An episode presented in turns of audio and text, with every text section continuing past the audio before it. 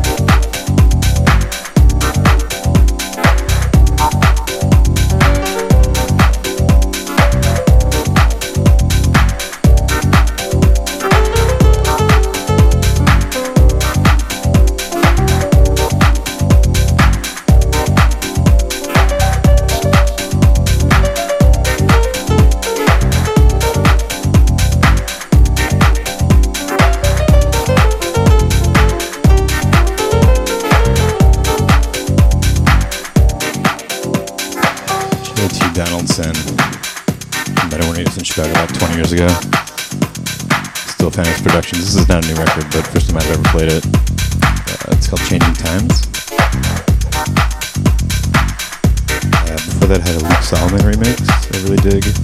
Uh, that was his Love and Death remake of War and Peace.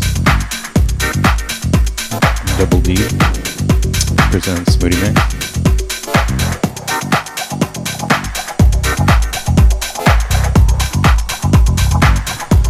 Tonight. Glad you're with me.